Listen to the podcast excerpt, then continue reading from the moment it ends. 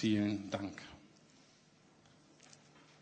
Ich lese aus Markus vier, die Verse fünfunddreißig bis einundvierzig. Als es Abend wurde, sagte Jesus zu seinen Jüngern: Wir wollen auf die andere Seite des Sees fahren. Jesus war schon im Boot. So entließen die Jünger die Menge, stiegen zu ihm ins Boot und fuhren los. Einige andere Boote fuhren mit ihnen.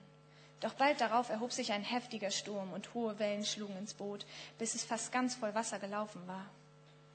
Währenddessen schlief Jesus hinten im Boot mit dem Kopf auf einem Kissen. In ihrer Verzweiflung weckten sie ihn schließlich und riefen: Lehrer, macht es dir denn gar nichts aus, dass wir umkommen? Jesus erwachte, bedrohte den Wind und befahl dem Wasser: Schweig, sei still. Sogleich legte sich der Wind und es herrschte tiefe Stille. Und er fragte die Jünger: Warum seid ihr so ängstlich? Habt ihr immer noch keinen Glauben? Voll Furcht sagten sie zueinander: Wer ist dieser Mann, dass ihm sogar Wind und Wellen gehorchen?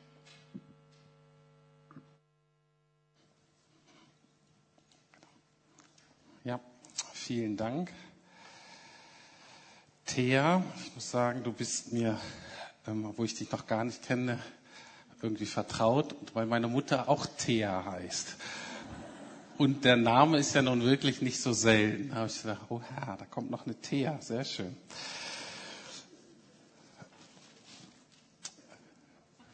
Heute kommt die vierte Predigt in der Reihe Faszination. Jesus, wir wissen nicht genau, wie Jesus aussah, aber wir wissen, dass er nicht genau so aussah. Aber ich fand es wichtig, nochmal uns bewusst zu machen, dass Jesus wirklich Mensch war und ähm, die Herausforderung, denen die Leute eben, mit denen die Leute konfrontiert waren, die mit ihm so unterwegs waren, ist, dass er eben auf der einen Seite so ganz normal war, so wie die anderen, und auf der anderen Seite eben völlig anders. Ähm, und ähm, genau, und das ist auch das Faszinierende an ihm. Und heute möchten wir uns faszinieren lassen von einem schrecklich liebenden Gott. So heißt der Titel der Predigt, ein schrecklich liebender Gott. Und es gibt vier verschiedene Aspekte heute, von denen wir uns faszinieren lassen wollen. Und zwar, Jesus ist einmal ein wunderbarer Gott, Jesus ist ein schlafender Gott, Jesus ist ein schrecklicher Gott und Jesus ist ein liebender Gott. All das in sechs Sätzen, all das in einer halben Stunde. Also, Jesus ist ein wunderbarer Gott, ein schlafender Gott, ein schrecklicher Gott und ein liebender Gott. Die Sturmstillung, so wie diese Geschichte ja genannt hat, ist so eine klassische Wundergeschichte. Jesus ist ja auch ein wunderbarer Gott, aber die Frage bei so einer Wundergeschichte ist natürlich erstmal, sollten wir eigentlich das ernst nehmen, was da steht? Oft wird die Frage so gestellt: Kann ich das glauben, was da steht? Aber das ist eigentlich die falsche Frage. Die Frage ist nämlich nicht, kann ich das glauben, sondern ist es wirklich so passiert? Wenn das nicht passiert ist, wäre ich der Letzte, der euch sagen würde, aber ihr müsst es dennoch glauben. So ist der christliche Glaube nicht. Der christliche Glaube sagt, das ist wirklich so passiert. Die Alternative ist, dass es eben nicht so passiert ist, sondern dass es eine Legende ist oder ein Mythos, also irgendwas, was Leute, die Jesus wichtig fanden, die Jesus nachgefolgt sind, die wollten, dass sich so die Kirche wächst, die erzählt eben erstaunliche Geschichten über Jesus und macht mehr aus Jesus, als er eigentlich wirklich war. Letztlich, um den Glauben an ihn irgendwie zu stärken. Und die Alternative ist, nee, das ist nicht der Punkt, sondern es ist ein Augenzeugenbericht. Es ist wirklich so passiert.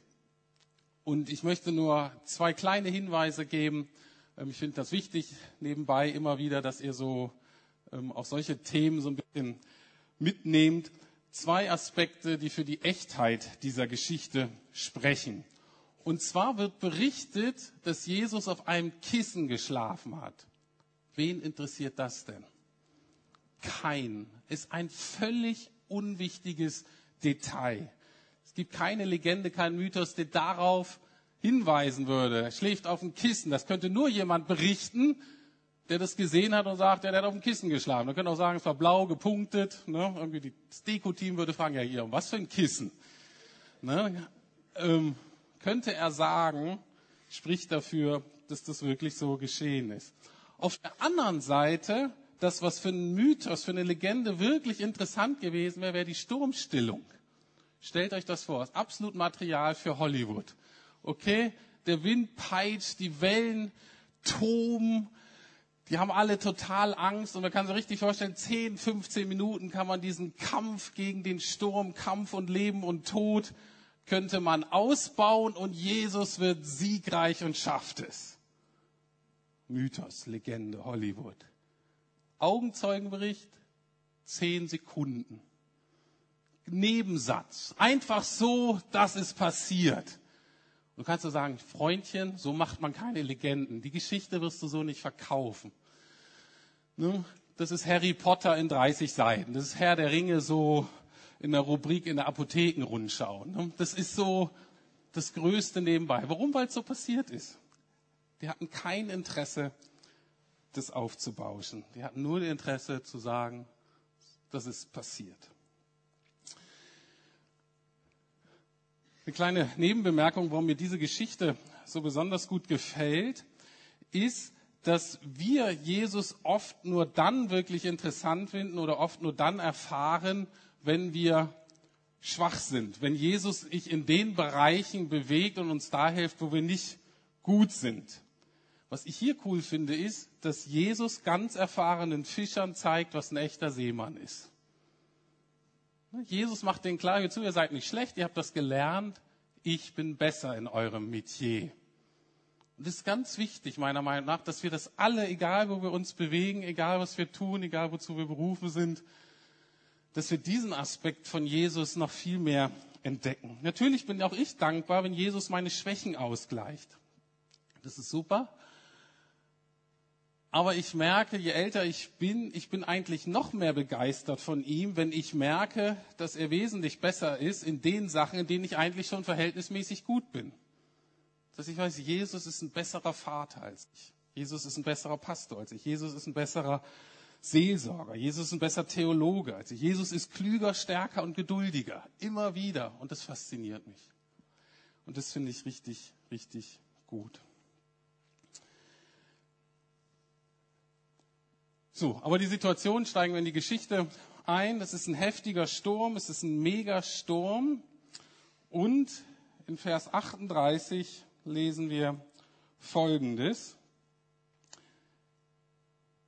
Dass Jesus eben schlief und in ihrer Verzweiflung weckten sie ihn schließlich und riefen, Lehrer, macht es dir gar nichts aus, dass wir umkommen. Die hatten also richtig Angst zu sterben.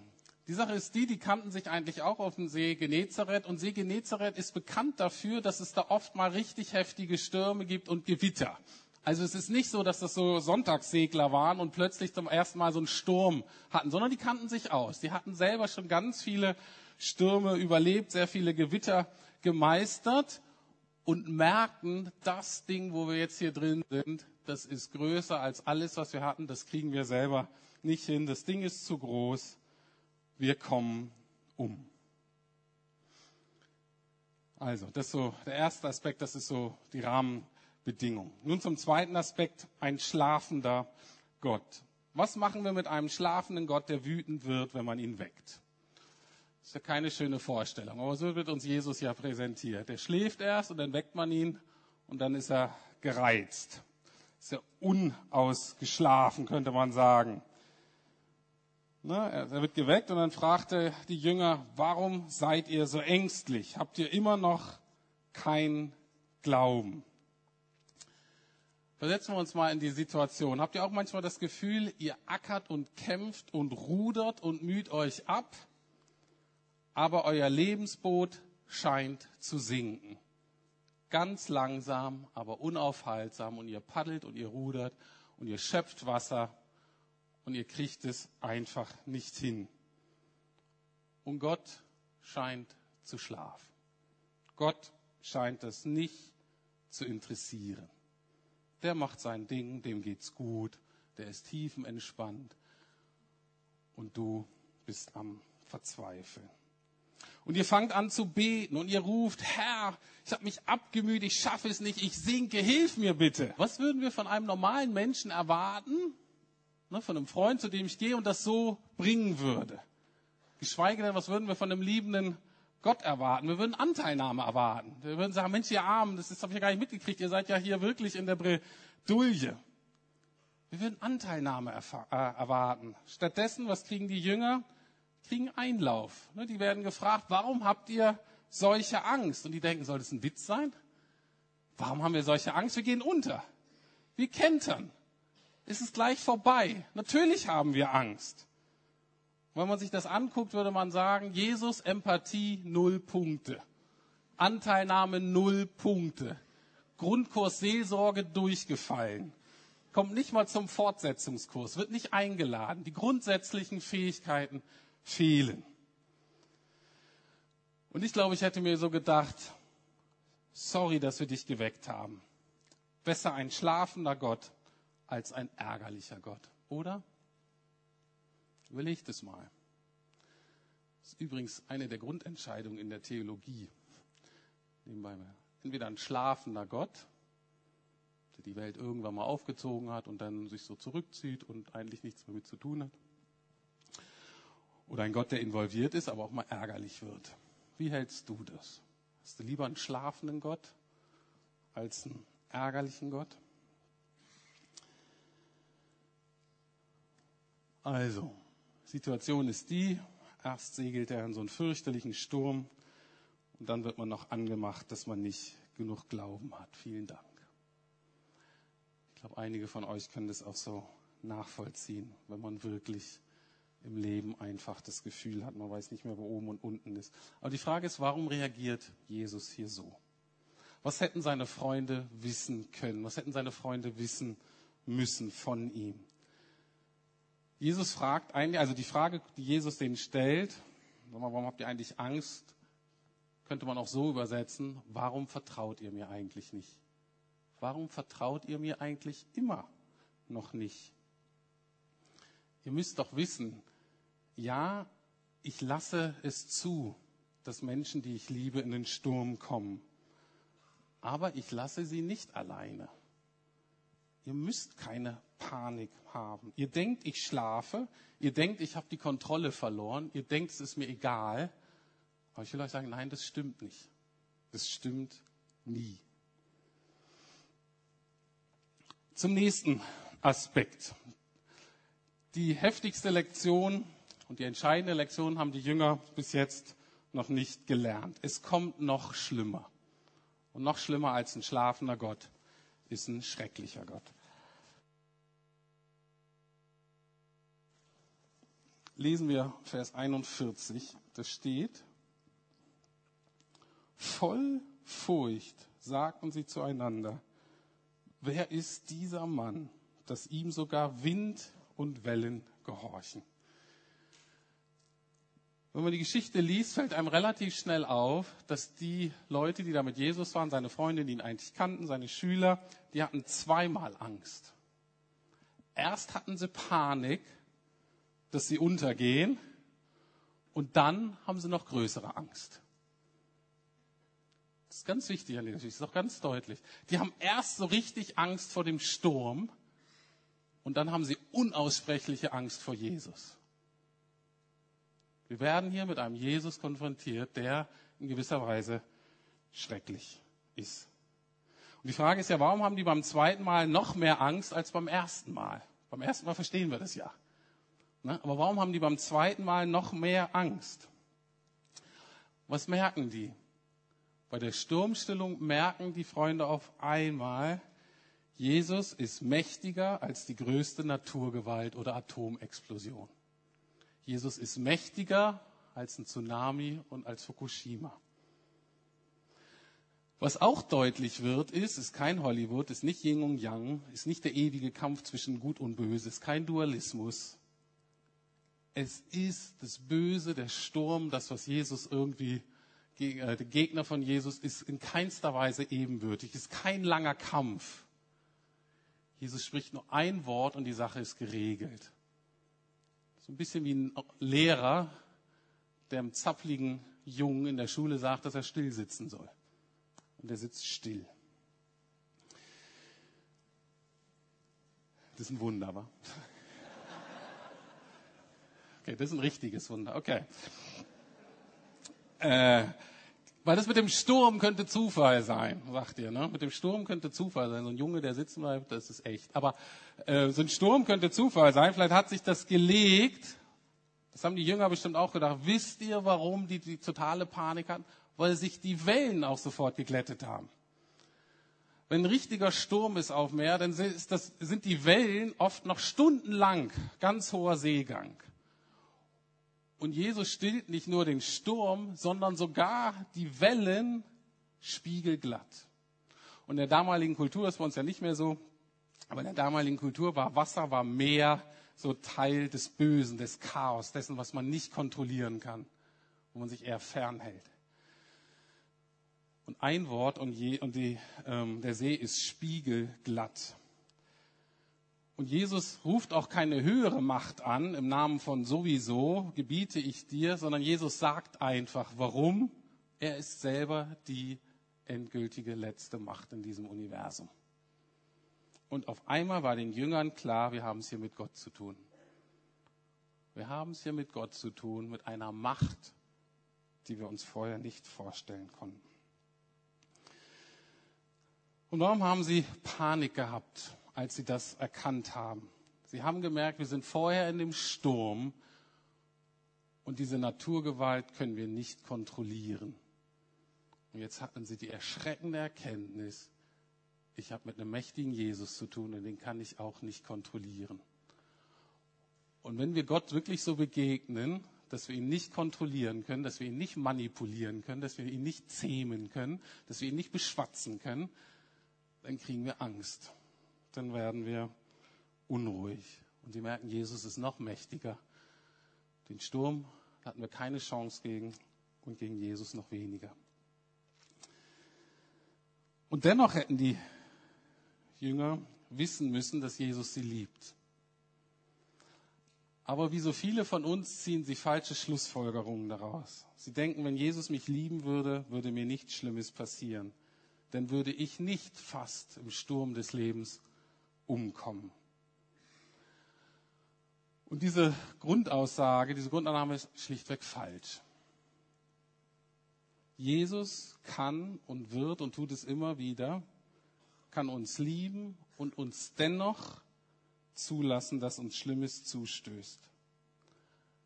Er kann dennoch zulassen, dass wir fast kentern, weil er Gott ist, weil er den Überblick hat, weil er Gründe und Wege hat, die wir nicht verstehen und weil er letztlich aber doch immer in Kontrolle ist. Aber das Erschreckende ist in der Tat, diesen Gott können wir nicht kontrollieren.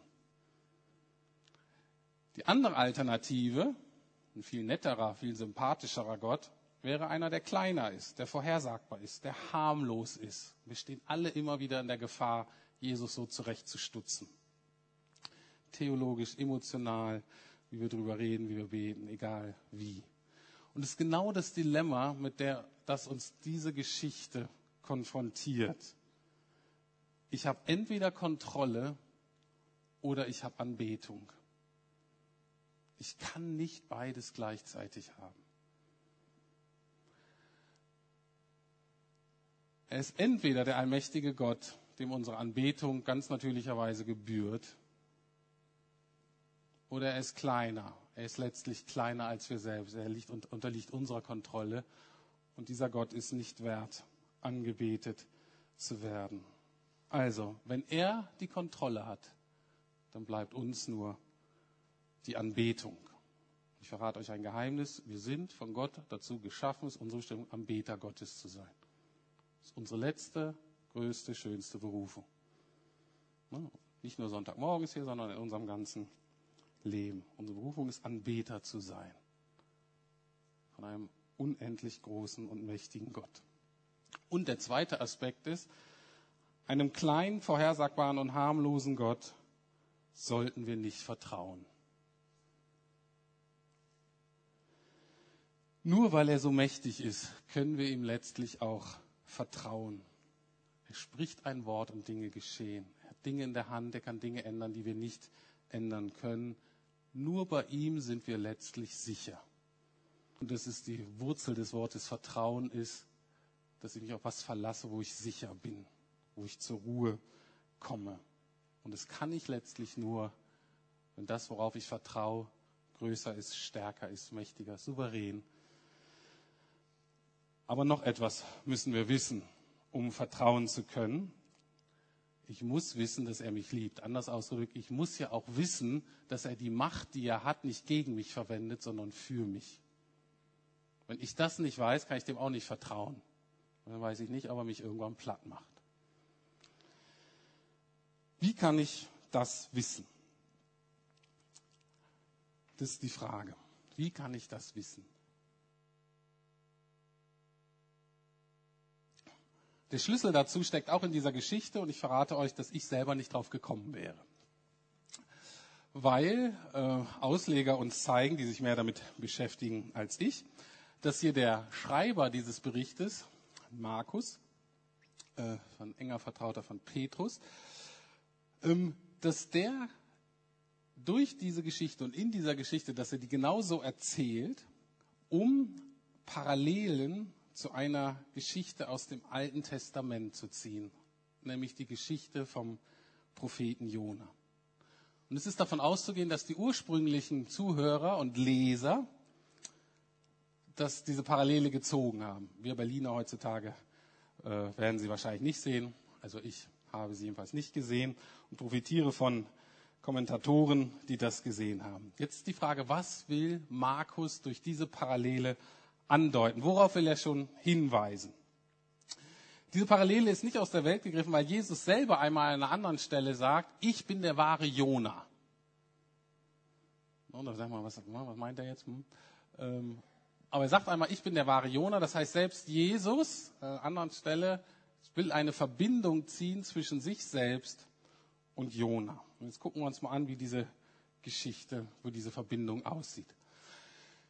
In beiden Geschichten war es so, dass, also Jona, na, das hat den Auftrag von Gott und wollte den nicht erledigen und ist dann weggelaufen und ist eben auch dann auf einem Boot gewesen. Also in beiden war es so, dass da ein heftiger Sturm war und dass das Boot, in dem Jona und Jesus waren, dass die Leute in Seenot gekommen sind. Und beide schlafen und beide werden geweckt. Parallele. Und beide sorgen dafür, dass letztlich der Sturm aufhört. Das sind so die Parallelen, das ist das Gleiche. Wo ist der Unterschied?